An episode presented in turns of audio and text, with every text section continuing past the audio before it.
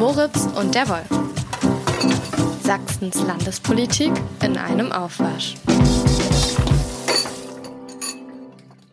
Herr Wolf, ich bin ganz allein in unserer Büroküche. Das geht eigentlich nicht, oder? Eigentlich nicht, aber äh, ich bin auf Reisen und äh, wir haben trotzdem jede Menge zu besprechen. Das stimmt. Das ist ja eine für Dresden jedes Jahr geschichtsträchtige Woche, beziehungsweise ein geschichtsträchtiges Datum, muss man sagen, was immer nicht nur am 13. Februar ist, sondern in der Regel auch an dem Wochenende davor oder danach. Und da warst du im Einsatz. Ja, und das war wie immer spannend, weil wer trifft sich zu diesem gedenkwürdigen Datum oder rund um dieses Datum. Es sind vor allen Dingen Neonazis, die bundesweit und europaweit mobilisieren. Da hat man sogar Leute aus Tschechien und aus Polen gesehen. Also es ist schon ganz interessant, wer heute alles Nationalsozialist ist. Und diese Demo, naja, die war jetzt insofern eigentlich gar nicht der Rede wert, weil es blieb sehr friedlich. Die Gegendemonstranten äh, konnten quasi ihre Sprüche loslassen, konnten laut dagegen protestieren, in Sicht und Hörweite, wie das die Polizei nennt. Ein paar wurden beiseite geräumt, weil sie spontane Blockaden versucht haben. Aber insgesamt war es eigentlich ziemlich cool. Mein Highlight war tatsächlich, dass der sogenannte Volkslehrer, ein Neonazi aus Berlin, glaube ich, der Nikolai Nerling, der tritt auch äh, YouTube-Kanäle, tritt er auf und ähnliche Dinge. Der ist vom Sprecher der Polizei Dresden direkt selber mal äh, kontrolliert worden. Also der musste seinen Personalausweis zeigen, weil er nämlich ein paar Leuten auf den Senkel gegangen ist, die partout nicht mit ihm reden wollten. Aber das war's dann auch schon. Ein friedlicher Einsatz, kannst du sagen. Und ansonsten ähm, sind sie wieder abgefahren und tja, den Montag da weißt du mehr, oder? Das stimmt. Ich muss aber noch zu dem, zu dem 11. und 13. Ähm, Februar in, in diesem Jahr sagen, dass die Zeiten, an denen das irgendwie die halbe Republik und vielleicht auch darüber hinaus interessiert haben, was da an Dresden so los ist, die eigentlich schon lange vorbei sind. Ne? Also die, die Demonstrationen sind angemeldet, auch die Gegenveranstaltungen, Aufmarsch, Gedenkaufmarsch hieß das wahrscheinlich auch in diesem Jahr bei, bei dir am 11. Februar wieder.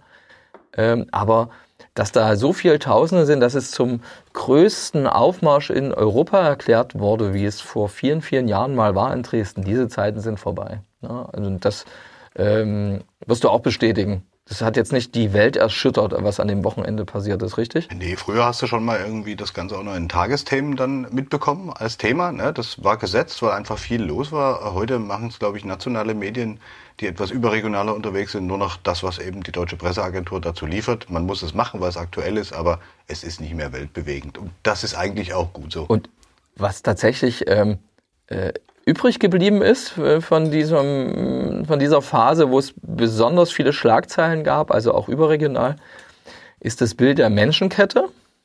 Hast du auch bei uns in der Zeitung gesehen. Das war tatsächlich am 13. Äh, Februar, der in diesem Jahr auf einen Montag fiel ähm, wo sich ganz, ganz viele Menschen eingereiht haben und wo sich Kritiker, äh, Kritiker dieser Menschenkette gab es eigentlich schon immer, seit Beginn auch, ähm, äh, fragen, was soll denn das, wenn da äh, zum einen die Repräsentanten der Stadt, äh, von der Landesregierung, von verschiedenen gesellschaftlichen Organisationen und Verbänden da stehen und sich auch in diese Menschenkette äh, Rechtsextreme einreihen, ja, weil du denen die Gesinnung nicht ansiehst und dann das jemand auch nicht weiß und denen das auch nicht verwehren kannst. Ähm, da kann der Oberbürgermeister Dirk Hilbert von der FDP ja noch so oft sagen, dass ähm, und sich vor einer Instrumentalisierung, ähm, also gegen eine Instrumentalisierung was sagen. Ähm, aber das ist problematisch. Tatsächlich habe ich die Menschenkette mir gar nicht angeguckt an dem 13. Februar, sondern auch auf deinen Tipp hin, äh, bin vor den Kulturpalast am Nachmittag hingegangen, um dort einen gewissen Uwe Steimle und dessen angemeldete Aktion Friedens, eine Friedensaktion, äh, mir anzuschauen. Ich bin dazu auf den äh, hoch auf die Empore des Kulturpalastes gegangen und hatte eigentlich einen ganz guten Überblick und ähm, ja, was soll ich sagen, das war schon ein, ein eigenartiges Schauspiel, so möchte ich sagen. Das glaube ich. Ähm, ich habe ja Uwe Steimle vor vielen Jahren tatsächlich sogar mal gemocht. Muss ich an der Stelle zugeben. Äh, ich fand ihn einen tollen Kabarettisten, so späte 90er, vielleicht noch Anfang der 2000er. Der hat ja dieses Format mit Tom Pauls, äh, Frau Behnert und Herzig Schong, also irgendwie eine Mieterin und ein Hausmeister, wenn ich mich recht entsinne. Und das war immer ganz lustig, da ging es um das Sächsische.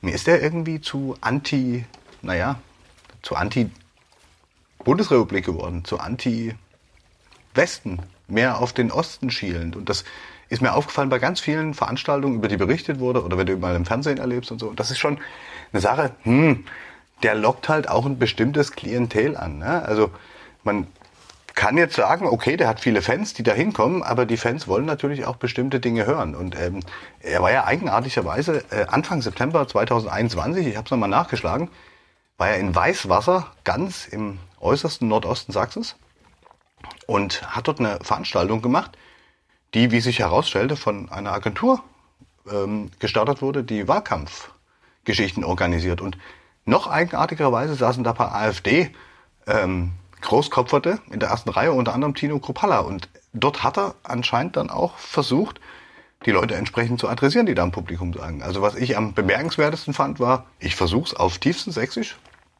Der Klaus klatscht dir gleich Bornei auf deine glitschige Glitzerglatze.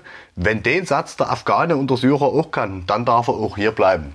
Das hat Uwe Steimle damals Richtung Tino Kropalla gesagt, ihn gelobt als Mann aus dem Volk, der einzige Handwerksmeister der irgendwie ähm, im Bundestag sitzt und sowas. Und da kann man sich schon fragen, ist das noch ein Kabarettist, der gegen alle austeilt? Oder ist das einer, der eine bestimmte Klientel für sich als Fanbase erkannt hat und die dann auch auf eine Weise politisch bespielt, wie man es ihm früher gar nicht zugetraut hätte? Wenn das 2021 war, war ja Rupalla schon Bundesvorsitzender, ja? Ähm, und hatte schon das Mandat äh, gewonnen. Ich glaube mich zu erinnern, dass Uwe Steimle selbst sagt, dass er das gar nicht wusste und dass er eigentlich als aus Solidarität für äh, irgendjemanden oh, hängt das mit der Flutkatastrophe vorher zusammen. Ja, in der Eifel gab es äh, vielleicht ja so für Menschen im Westen mhm. ähm, da aufgetreten war. Ja, das, ähm, ich, kann, ich kann mich auch an andere Sachen sagen, die sind schon umstritten. Und ich muss ja sagen, als ich an dem Montag, am 13. Februar jetzt da stand und gehört habe, wie die Leute, die überwiegend im Alter von, naja, also das haben Kollegen der Morgenpost jetzt, glaube ich, aus Anlass einer anderen Veranstaltung in Chemnitz so geschrieben, dass die die meisten, ähm, die die Gründung der DDR noch erlebt hätten. Äh, das war bei dieser Seniorenveranstaltung am Mittwoch in Chemnitz sicherlich anders. So, so ganz so alt war der Durchschnitt ähm, am Montag in Dresden nicht aber nicht viel, ähm, so richtig viel jünger waren die Leute nicht, die da waren. Und die haben dann halt, also der Steimler ist da ohne Mikro aufgelaufen und auch nicht auf eine Bühne gestiegen, um dann irgendwie sich zu erklären oder eine Rede zu halten, sondern der hat da, äh, ist, der hat viele Hände geschüttelt, hat vor allem viele ähm, Friedensfähnchen äh, ausgeteilt, in Begleitung übrigens äh, mit dem Chemnitzer Gastronom vom Shalom, Uwe Chubala, erst mit den Chubalas, also vor allem mit äh, Uwe Czubala wohl auch sehr eng befreundet, was natürlich durchaus auch interessant ist. Äh, in Begleitung dessen ist er da halt äh, an verschiedene Stellen gezogen und hat dort immer die kleine weiße Friedenstaube angestimmt, die du wahrscheinlich auch, ähm, Herr Wolf, äh, seinerzeit zu DDR-Zeiten ähm, trennen durftest, genauso wie ich. Und das war so bizarr und irgendwie auch ganz ehrlich zum Fremdschämen, weil es so ach, irgendwie auch komisch klingt, wenn die das dann singen und so auf Kommando. Also jetzt singen wir kleine weiße Friedenstaube, irgendwann mal Frieden schaffen ohne Waffen. Ähm, und insofern war das von dieser Veranstaltung ähm, äh, das meiste auch, was das Publikum mitbekommen hat, weil er ja keine Rede gehalten hat. Im Nachgang stellte sich dann raus, dass so viele, ähm, dass er durchaus auch Interviews gegeben hat und äh, dazu gehörte äh, jemand von der deutschen Stimme, ähm, ein früherer oder jetziger NPD-Mann, äh, der ihm die Fragen gestellt hat, wo er dann eben auch ein paar krude Thesen zum Ukraine-Krieg ähm, aufgestellt hat. Stellvertreterkrieg, USA und die würden bis zum letzten Ukrainer kämpfen und sowas äh, äh wollen, äh, die US-Amerikaner. Das ähm, war schon, ähm, naja, äh, das wurde aber so politisch, das hat, haben die meisten gar nicht mitbekommen von diesen mehreren hundert, vielleicht sogar tausend Leute da vor dem Kulturpalast. Das war so eine große Versammlung, mit der er angeblich selbst nicht gerechnet hat, äh, so zumindest zu erklären, dass er irgendwann gegangen ist und viele gar nicht mitbekommen haben, oh, jetzt geht er und das war schon alles. Uh, Uwe Steimler, das war schon so eine, so ein Auflauf, der ein bisschen komisch war. Und es ist seine Geburtsstadt äh, von Uwe Steimler am 13. Februar. Natürlich bewusst von ihm gesetzt, so ein Signal. Ähm, ja, Friedenszeichen, ähm, klar, aber es hinterlässt schon so ein komischen schalen Beigeschmack. Ich nehme ihn allerdings ab und dann nehme ich ihn auch in, ähm, in Schutz vor, ähm, das würde ich, so weit würde ich schon gehen, vor Leuten, die glauben, dass es so eine total konzertierte Aktion war, dass er eben gewusst ha äh, haben soll, dass es da ähm, Leute gibt mit einem Transparent oder dass er gesehen hat, die Goebbels den Spruch wollte den totalen Krieg von 1943 verglichen haben mit einem imaginären Spruch von Habeck, Robert Habeck, dem grünen Vizekanzler, und Wirtschaftsminister wollte den ähm, Wirtschaftskrieg, äh, den hat Habeck ja nie gesagt. Ne? Ähm, und ähm, auch der stand ja so auf so einem Transparent. Ähm, wenn er ihn gesehen hätte, wenn er auf einer Bühne gestanden hätte und er sich nicht distanziert, hätte man auch nochmal über diesen Auftritt von Steimler an dem Montag nochmal anders reden können. So fand ich es. Ich habe nur seine Route von der Empore des Kulturpalastes auch verfolgt. Nachvollziehbar, dass er das gar nicht gesehen hat. Äh, das, da würde ich ihm auch so, so weit recht geben. So hat er es am Mittwoch auch erklärt in Chemnitz. Ich würde. Ja, das war ein etwas kruder Besuch, muss ich echt sagen. Ja. Na, ich würde jetzt Steimler auch nicht äh, unterstellen, irgendwie Rechtsextremist zu sein. Aber er ist schon einer, der sehr genau, also ich halte ihn für einen sehr klugen Mann, ne? das muss man da vorausschicken. Und äh, ich denke schon, dass er Dinge bewusst setzt. Ne? Der gibt irgendwie den Leuten das Gefühl der heimeligen DDR-Stube. Also das kann man, glaube ich, schon sagen, mit immer so Tiraden gegen die BRD und diesen ganzen Kram. Und äh, das ist, ich glaube, der Kulturpalast-Auftritt, das ist ein PR-Gag für den oder ein PR, äh, eine PR-Überlegung, nämlich sich äh, einfach im Gespräch zu halten. Und naja, ich bin auch in Dresden geboren und ganz ehrlich, ich finde dieses ganze Bohai um diesen 13. Februar echt überflüssig. Es gibt deutsche Städte, die 1944, 45 in Reaktion übrigens auf den deutschen Angriffskrieg ähm, ganz anders zerstört worden sind. Man schaue sich nur Köln und Hamburg an, was da von den ähm, Altstädten übrig geblieben ist. Und in Dresden, sorry to say, klagt man, und das ist einfach das Erbe der Kommunisten, ja, äh, das sich da tief äh, eingeprägt hat, klagt man permanent äh, den angloamerikanischen Bombenterror an. Und niemand von denen, die, ähm, oder die wenigsten, die, die mir begegnet sind, die sich mit diesem Gedenktag auseinandersetzen, sagen dann irgendwie zur Einordnung, na ja, aber dass das auf uns zurückgekommen ist als Deutsche, hat halt damit zu tun, wie wir an der Welt gewütet haben. Und das stört mich persönlich daran. Und deswegen, ich halte nichts davon, diesen Tag zu instrumentalisieren. Ich halte auch nichts davon, wenn man als Kabarettist sich da hinstellt. Gerade wenn ich mir überlege, was er so an anderen Stellen immer mal wieder sagt. Also um das abzurunden, ich bin jetzt kein Fan von Uwe Steimle mehr und das schon ganz lange. Hast du mehr gesagt? Kein äh, Fan mehr, ja? Genau. Also Fan war ich nicht wirklich. Weil du ja, es ja mal warst. Nee, ja, du hast ihn gemocht oder du ja. hast zumindest seine Kunst geschätzt, so habe ich dich vorhin verstanden. Ja? Genau, und äh, definitiv bin ich jetzt keiner mehr, der seine Kunst schätzt, weil ich das 30 Jahre nach der Wende ehrlich gesagt auch für ein bisschen überflüssig halte, immer diese wärmende DDR-Stube anzuheizen, um den Leuten irgendein Gefühl zu geben und sie ein Stück weit auch gegen das zu stellen, vielleicht in ihren Gedanken, worin sie sich befinden und leben, nämlich in einer Demokratie westlicher Prägung. Dazu muss ich einfach sagen, dass ich zu wenig das Programm von ihm kenne. Ja, also um, um da jetzt zu sagen, ob er da jetzt Leute anspricht. Ich finde, und das sind natürlich Kabarettisten, also die auch ähnlich zu DDR-Zeiten, da war so jeder Halbsatz quasi schon ein Problem. Und jetzt ist es ja eher das Problem, dass du sonst was sagen kannst, politisches Kabarett, ja, vor allem. Ähm, es ist in der Regel die Leute gar nicht juckt oder sowas oder dass der Lauf der Geschichte trotzdem weitergeht. Das ist ja das größere Problem gerade für Kabarettisten. Kabarettisten dürfen schon sehr vieles. Das würde ich immer sagen auch. Und solange Uwe Steimle sein Publikum findet, und das findet er ja offenkundig, ne? Und äh, ich kann mich, der war im MDR mal und der war ein äh, Quotenbringer und der MDR hat sich dann irgendwann von ihm getrennt oder einen Vertrag nicht verlängert. Du erinnerst dich auch, ne?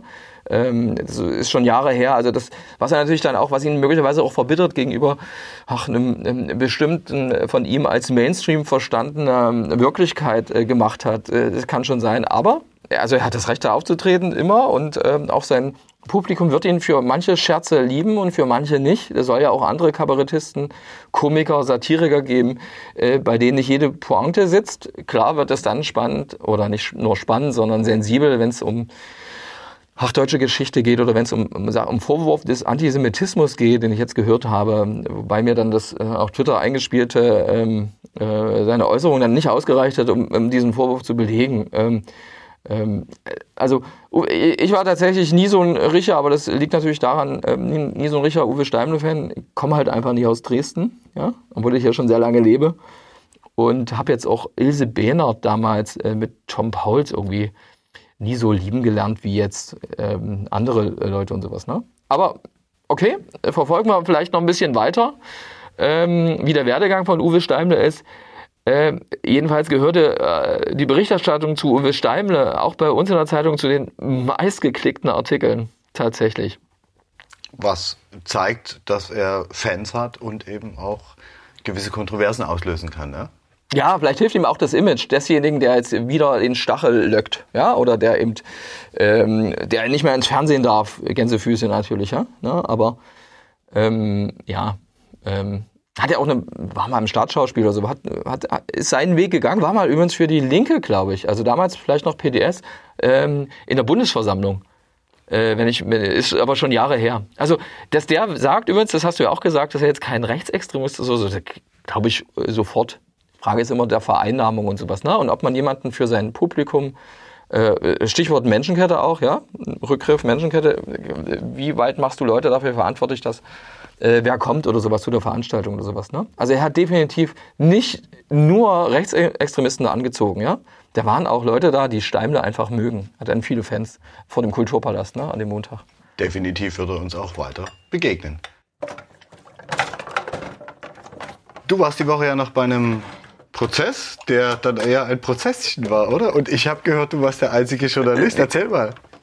Äh, ja, aber das ist, das ist keine große äh, Kunst. Man muss ja auch sagen, dass ich das geerbt habe, dieses Thema. Du bist ja auf Reisen, ähm, Herr Wolf. Ähm, es war ähm, ein, schon die zweite Instanz vor dem Oberlandesgericht, äh, eine Auseinandersetzung zwischen dem AfD-Kreisverband Dresden und der ähm, Seenot, äh, den Seenotrettern der Organisation, das ist glaube ich ein eingetragener Verein, ähm, Mission Lifeline.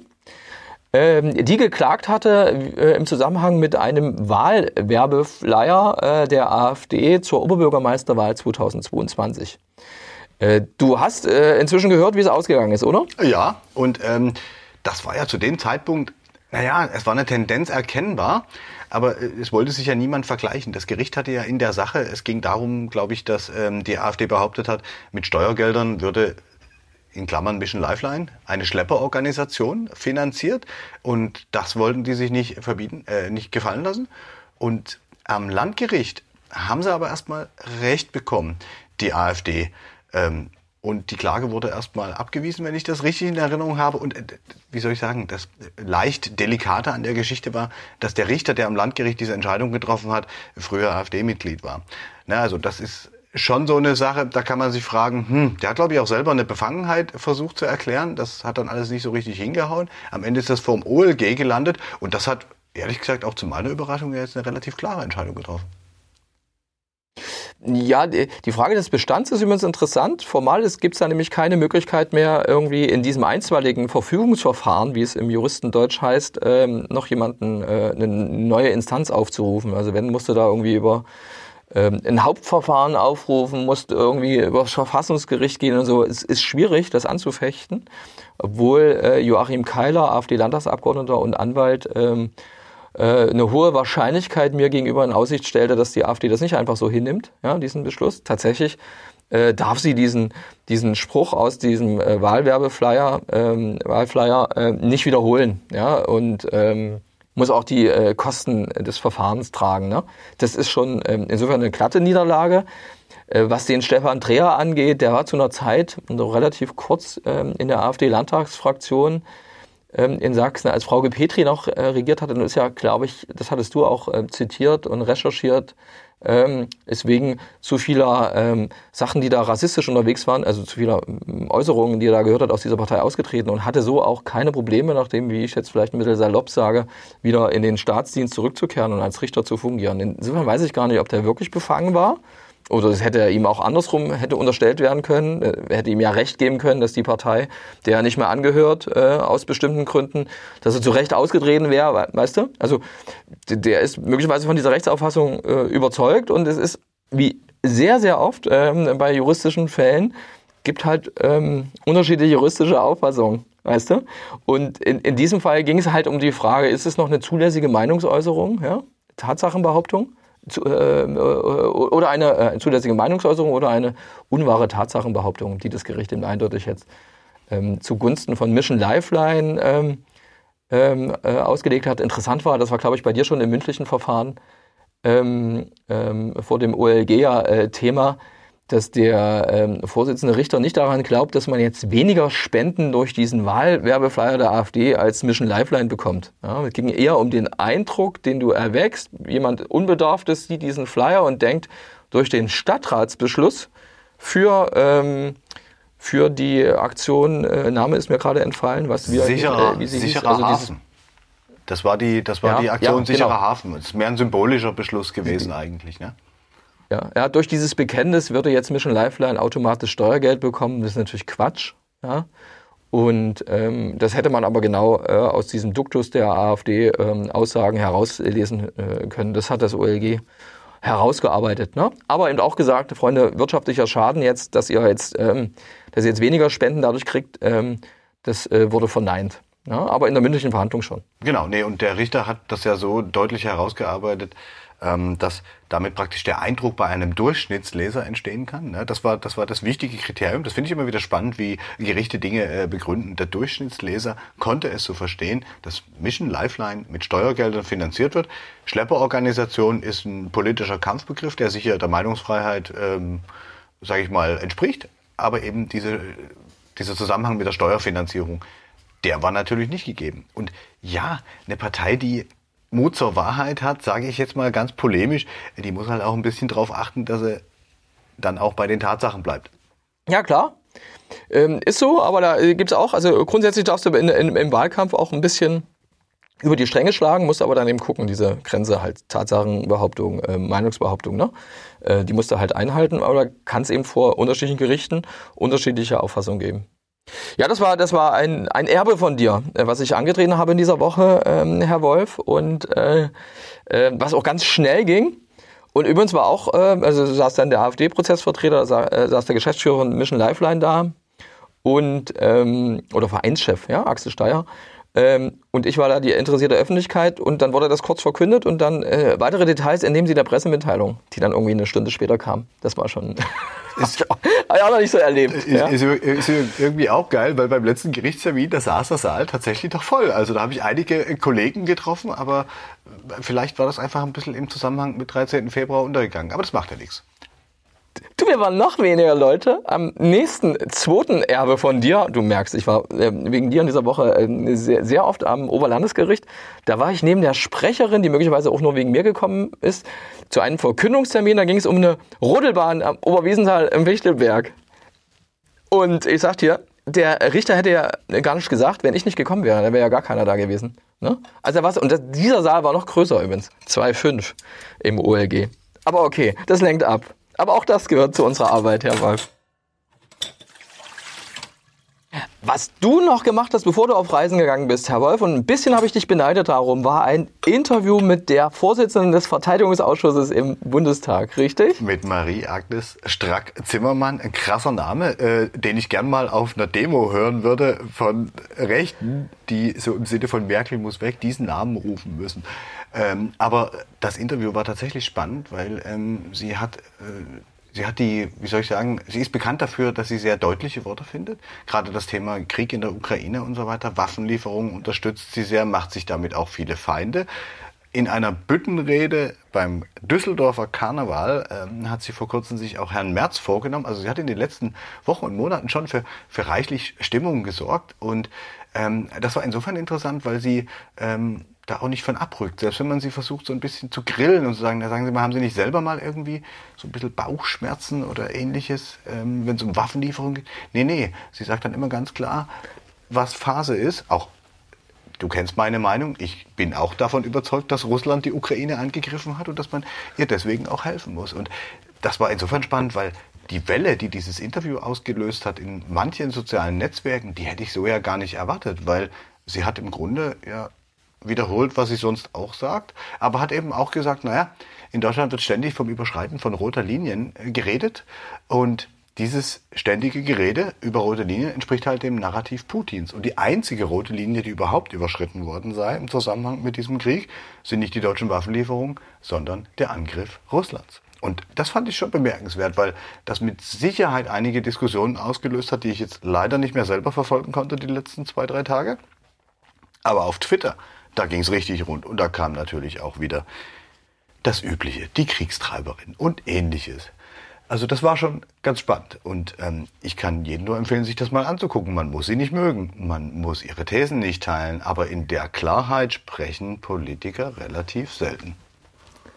Aber deine Fragen waren ja eher auch nicht aus der Richtung, ähm, oh Mann, äh, äh, Deutschland sollte vielleicht doch nicht und äh, Geschichte, sondern es war ja eher, warum liefern wir auch nicht, äh, ich übertreibe jetzt ein bisschen, äh, die, warum liefern wir eigentlich auch nicht Kampfjets, weil das fand ich ja nur irgendwie, das Bemerkenswerte, was ich rausgezogen habe, eher war ja dieses, ähm, dass äh, Frau Marie-Agnes äh, Strack-Zimmermann, ich wollte diesen Namen auch einmal aussprechen, äh, nicht jetzt da sich hingestellt hat und äh, eine Forderung äh, aufgestellt hat, äh, dass es jetzt noch weitergehen muss mit, mit Waffenlieferungen über diese Panzerlieferungen hinaus. So habe ich es zumindest empfunden. Berichtige mich, wenn ich's, äh, äh, wenn du Halbsätze gelesen hast, wo sie was anderes gesagt hat. Nee, das ist, das ist absolut korrekt und äh, sie hat es auch ähm, ziemlich sachlich begründet. Sie ist nicht gegen äh, Lieferung von Kampfjets im Allgemeinen an die Ukraine, das muss man, glaube ich, an der Stelle sagen, sondern sie ist der Meinung, äh, dass Deutschland keine liefern kann und sollte, weil die äh, verbliebenen Tornado-Kampfflugzeuge, die Deutschland hat, die dienen dazu, die atomare Teilhabe zu sichern. Das heißt,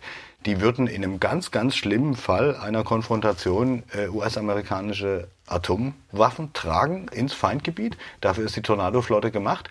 Und die Eurofighter, die ja lange auch in der Kritik standen, ähm, die sind dafür da, den deutschen und europäischen Luftraum zu sichern. So, und wenn man sich jetzt insgesamt die Aufstellung der deutschen Streitkräfte anguckt, dann äh, muss man jetzt, glaube ich, nicht lange überlegen, dass wir jetzt auch nicht besonders viele von den Dingern haben. Das heißt, die abzugeben wäre schon aus dem Grund nicht gut. Es wäre vor allen Dingen dann sinnlos, weil du die Ukrainer mit Ersatzteilen ausstatten müsstest und die müssen die Dinger erstmal fliegen dann. Egal ob das F-16, Tornado, französische oder eben Eurofighter sind da wäre eine Ausbildung nötig, die können die gar nicht in der kurzen Zeit, in der die die Flieger eigentlich bräuchten, machen. Aber die Polen haben ja noch ein paar Mix, die guten alten sowjetischen Kampfflugzeuge, die die Ukraine auch selber einsetzen. Und an der Stelle hat sie gesagt, das wäre eine Option und sollten das dann eben Flugzeuge aus ehemaligen NVA-Beständen sein, also der DDR-Armee, dann müsste Deutschland halt zustimmen. Aber Deutschland selber sollte keine liefern. Sie sagt auch, nicht jedes Land muss alles liefern.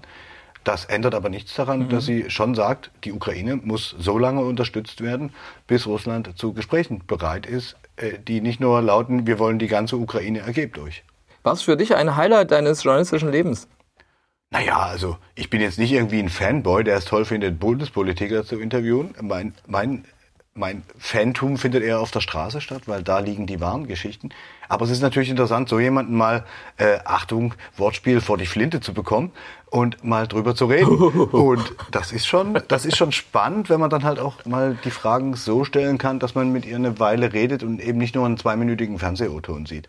Immer mal auch ein bisschen nachbohren kann. Und das hat schon Spaß gemacht, aber Highlight, naja, es war, es war, es war ein gutes Interview. Okay? Hattest du, ja, ist okay. Hattest du denn ähm, sie auch zur Büttenrede gefragt? Hatte ich und da hat sie sehr nun salomonisch oder eher freundlich geantwortet. Ähm, aber das haben wir dann gar nicht gedruckt, weil wir den Platz nicht hatten. Aber sie hat es so gesagt, ähm, naja, der, der Flugzwerg Friedrich Merz, sie hätte halt irgendwie, naja, keine Beschwerden bekommen, das hat sie auch an anderer Stelle gesagt, äh, vom Wodka-Zwerg aus Moskau und vom Bergzwerg aus Bayern. Nur in der CDU waren sie irgendwie ein bisschen angefasst. Äh, und was, was daran eigenartig ist, ich meine, einer wie der Merz und auch andere Politiker, die teilen ja in solchen Rahmen auch ordentlich aus. Das ist ja Sinn und Zweck so einer Büttenrede beim Karneval, dass man da die Leute richtig auf die Schippe nimmt. Aber irgendwie scheint da heute eine größere hm, Sensibilität zu herrschen, vorsichtig ausgedrückt, wenn man Ziel solcher kabarettistischen Einlagen ist. Beim Austeilen ist mir bei Herrn Merz noch nicht aufgefallen, dass er sich besonders zurückhält. Hammer, Hammer war ja eher so dieses, ähm, also äh, du, du hast recht, muss ich auch sagen, ich habe noch, ich kenne auch die, diesen Ausschnitt Flug, äh, Flugzwerg mit Merz, aber diese anderen, wenn sie da so die anderen Sachen, die Zwerg-Adaptionen, äh, die du gerade genannt hast, so Putin, die hat man gar nicht so wahrgenommen ja, sondern man hat immer diesen Ausschnitt gesehen ähm, und auf das versteinerte Gesicht von Friedrich Merz geguckt, wobei ich auch sage, also man will dann auch das Versteinert-Sein erkennen. Ja, also dass du da nicht lachst oder so an der falschen Stelle, das ist nur irgendwie auch klar. Als Friedrich Merz, der muss sich ja darüber auch nicht freuen. Und er hat äh, Jahre zuvor selbst äh, auch ähm, äh, doch sehr, ähm, naja, wie soll ich sagen, gewagte ähm, äh, Büttenrede gehalten dort, glaube ich. War. Das wurde ja dann auch, auch, auch gesagt. Nein, was ich, äh, was ich auch sagen wollte, das ist eigentlich spannende oder auch komische oder politisch wurde es ja dann mit Mario Chaya, dem, dem Generalsekretär der CDU, der eine Entschuldigung gefordert hat, die sie natürlich nie geben wird ja, und auch nicht gegeben hat und auch äh, hätte sie ja bei dir auch im Interview machen können und äh, würde sie natürlich nicht machen. Noch interessanter wird es allerdings, wenn du jetzt äh, plötzlich diese Aussage von ihr, diese Büttenrede nimmst ähm, und zum Anlass eines ähm, und zum, zur Ursache erklärst des erneuten Scheiterns der FDP zur Berliner ähm, Wiederholungswahl ähm, zur Abge äh, vom Abgeordnetenhaus. Das ist nämlich auch passiert und das finde ich schräg. Christian Lindner, der, der FDP-Bundesvorsitzende ähm, und äh, Finanzminister in der Bundesregierung der Ampelkoalition, hat das äh, sofort als Schmarrn erklärt, also mit anderen Worten, hat gesagt, das sei Quatsch. Aber es muss wohl zumindest in Teilen der FDP äh, diskutiert äh, worden sein, ob der Kurs, auch der Ukraine-Kurs von Frau Strack-Zimmermann ähm, äh, der FDP möglicherweise in Berlin geschadet hat. Die ist mit 4, noch was, äh, ist die ja gescheitert. Mhm. Ja. Naja, aber Berlin, also ich, ich finde es ein bisschen gewagt, solche Thesen zu Berlin aufzustellen, weil Berlin ein sehr eigenes Wahlverhalten zeigt, die Bevölkerung da. Ne? Das sieht man an der Zusammensetzung, äh, wer da so die letzten Dekaden nach Herrn Diebken von der CDU ähm, regiert hat. Also es ist ein sehr spezielles Publikum da, bei dem es die FDP ohnehin schwer hat. Und ich glaube ehrlich gesagt nicht, dass das Klientel der FDP, und Berlin ist ja nicht nur Ostberlin, sondern auch Westberlin, ähm, eines ist, was jetzt plötzlich irgendwie so ein bisschen pro-russisch tickt. Wir wissen, dass Herr Lindner ähm, in der Corona-Pandemie mal den belarussischen Konsul ähm, öffentlich vor einer Kamera abgebusselt hat, was äh, eher unglücklich war. Ne? Aber ansonsten Außer Wirtschaftsbeziehungen glaube ich nicht, dass die FDP an der Stelle irgendwie was zu verlieren hat bei ihrer Klientel. Weil die betonen ja immer Freiheit. Ne? Und Freiheit und bürgerliche Freiheit, Rechte, äh, wirtschaftliche Entwicklung, freie kapitalistische Entwicklung. Es wäre völlig unsinnig anzunehmen, dass eine Klientel, dass eine Klientel von der FDP sich jetzt daran stört, dass eine Strack-Zimmermann sagt, ähm, nee, also die verteidigen auch uns, die verteidigen unsere Art zu leben. Ähm, Deswegen wird die nicht weniger gewählt. Das glaube ich nicht, weil wer FDP-Klientel ist, der legt schon auch Wert darauf. Zumindest will ich das immer gern glauben, dass die FDP nicht nur an Zahnärzte und Rechtsanwälte und deren Steuererklärungen denkt. Ich finde auch, dass du einen ganz anderen Zusammenhang herstellen musst, der mir so ein bisschen unterbeleuchtet ähm, äh, vorkommt. Als die eigentliche Wahl war, und das war ja der Vergleich, als die FDP es geschafft hat ins Abgeordnetenhaus in Berlin, da war ja parallel die Bundestagswahl 2021. Wir erinnern uns, Berlin hat so chaotisch gewählt, deswegen musste diese Wahl, diese Wiederholungswahl ja jetzt überhaupt äh, angesetzt werden. Und damals ist sie möglicherweise über ihrem Zenit gewesen, weil du hattest ja vorher auch ein, ein ähm, linkes Bündnis, die CDU war in der Opposition, so genau wie jetzt äh, in Berlin, äh, dass das möglicherweise Leute eher zur CDU, um die CDU zur stärksten äh, Fraktion im Abgeordnetenhaus in Berlin zu machen, kann schon sein, ja. Aber möglicherweise sind die derzeitigen Verhältnisse, wenn es nur eine Abgeordnetenhauswahl gibt, nur so eine Wahl auf Landesebene, kommen eher der Realität nahe, wie sie in so einer Großstadt wie Berlin, ja, einfach vielleicht auch eine andere ist als in anderen Flächenländern, als damals, wenn du parallel zur Bundestagswahl ähm, stellst. Aber tatsächlich ist die FDP natürlich zum wiederholten Male äh, seit ähm, der Ampelkoalition, wo sie mit zwei formal linker Parteien aus dem linken Spektrum zusammen koaliert, ähm, nicht mehr in einem Landesparlament vertreten, beziehungsweise nicht wieder reingekommen. Ähm, das ist schon ein Problem für die FDP, übrigens auch 2024 in, in Sachsen möglicherweise, wo wir, das ist jetzt schon mm, ein paar Tage her, ja die Entscheidung, die Vorfestlegung der FDP haben auf die Spitzenkandidatur, wie du auch noch mitbekommen hast, glaube ich. Ja, ja klar. Nur ein Gedanken noch zu Berlin. Äh, das ist ja. Die Thesen halte ich auch für zutreffend. Eine wichtige, finde ich, gehört aber auch noch in den Blick, nämlich die Ampel ist infolge dieser ersten Wahl, die Berlin quasi verkackt hat in der Umsetzung, ähm, ist die FDP reingekommen. Damals war sie ja Opposition. Jetzt regiert sie in der Ampel auch schon eine Weile. Und das haben wir in der Vergangenheit auch an anderen Stellen erlebt, dass dann so antagonistische Wahlentscheidungen getroffen werden. Nämlich, wenn einer im Bund regiert, geht's tendenziell manchmal eher gegen ihn bei Landeswahlen. Und ich glaube, dieser Effekt dürfte auch eine nicht zu unterschätzende Rolle spielen in Berlin. Ne? Aber ja, in Sachsen droht im Grunde ein ähnliches Schicksal, wenn die Ampel quasi bis dahin noch zwei Jahre weiter äh, regiert. Drei fast, ne? Also, also für die FDP, ne? Das kann schon sein. Und es ist immer schwierig als, als APO. Ja? Äh, das hat Holger Zastrow, der, der langjährige FDP-Landesvorsitzende, hier immer gesagt, APO. Äh, aus der APO hat er ja 1999 hat er die FDP damals übernommen. 2004 ist sie in den Landtag gekommen, 2009 in die Regierung und dann 2014 aus der Regierung wieder unter der 5-Prozent-Marke ähm, verschwunden, ist seitdem nicht wieder reingekommen. Und die Vorzeichen sind natürlich so, dass du auch 2024 in Sachsen jetzt äh, aus dem sogenannten bürgerlichen Lager ja den äh, könnte dieser Gedanke nominieren, oh, ich muss die CDU stärken in einem äh, vermeintlichen oder tatsächlichen Zweikampf zur AfD.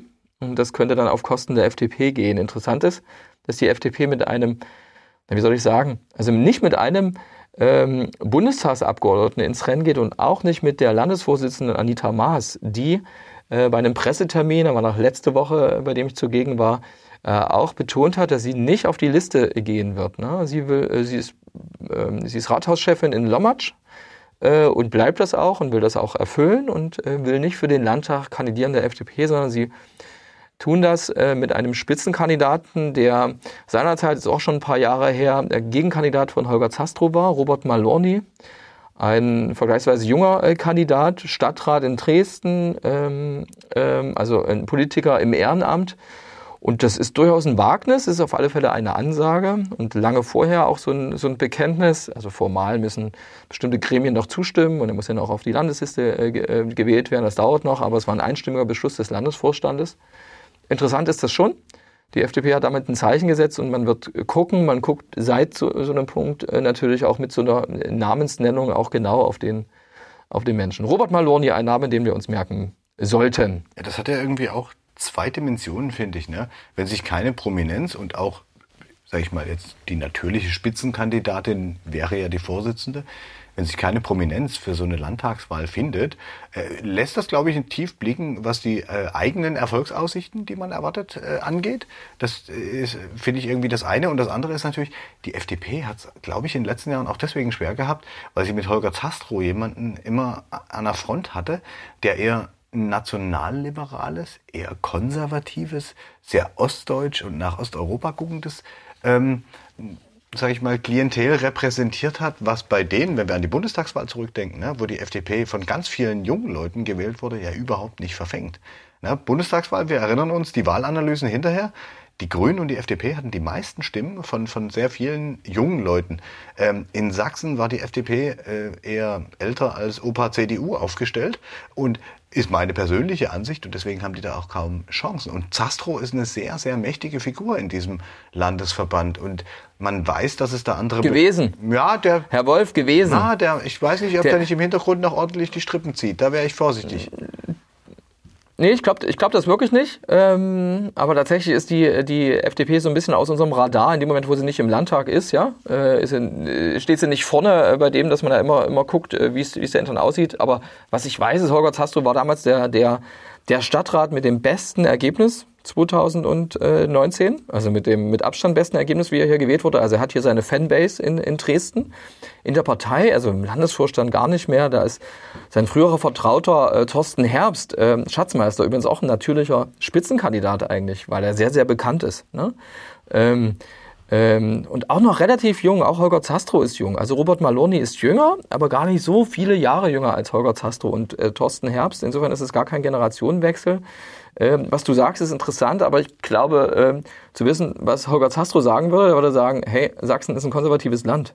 Ja? Und ähm, das, du kannst auch nicht jeder, ähm, jedem seiner äh, Äußerungen oder Haltungen zu bestimmten Fragen dann äh, Nationalpatriotismus vorwerfen, hast du auch nicht gemacht, aber du hast diese, diese Ausrichtung. Die FDP hat eben auch eine Tradition, diese Alexander von Stahl-Tradition und dann hast du diese Bürgerrechtstradition. Ähm, und äh, jüngere Leute sind eingetreten, auch in die sächsische FDP und wollen was anderes als die Altvorderen um Holger Zastrow. Das stimmt, das ist ein anderer Kurs, was verfängt und was bei einer Landtagswahl dann verfängt und was dann vielleicht auch anders ist als zu einer Bundestagswahl.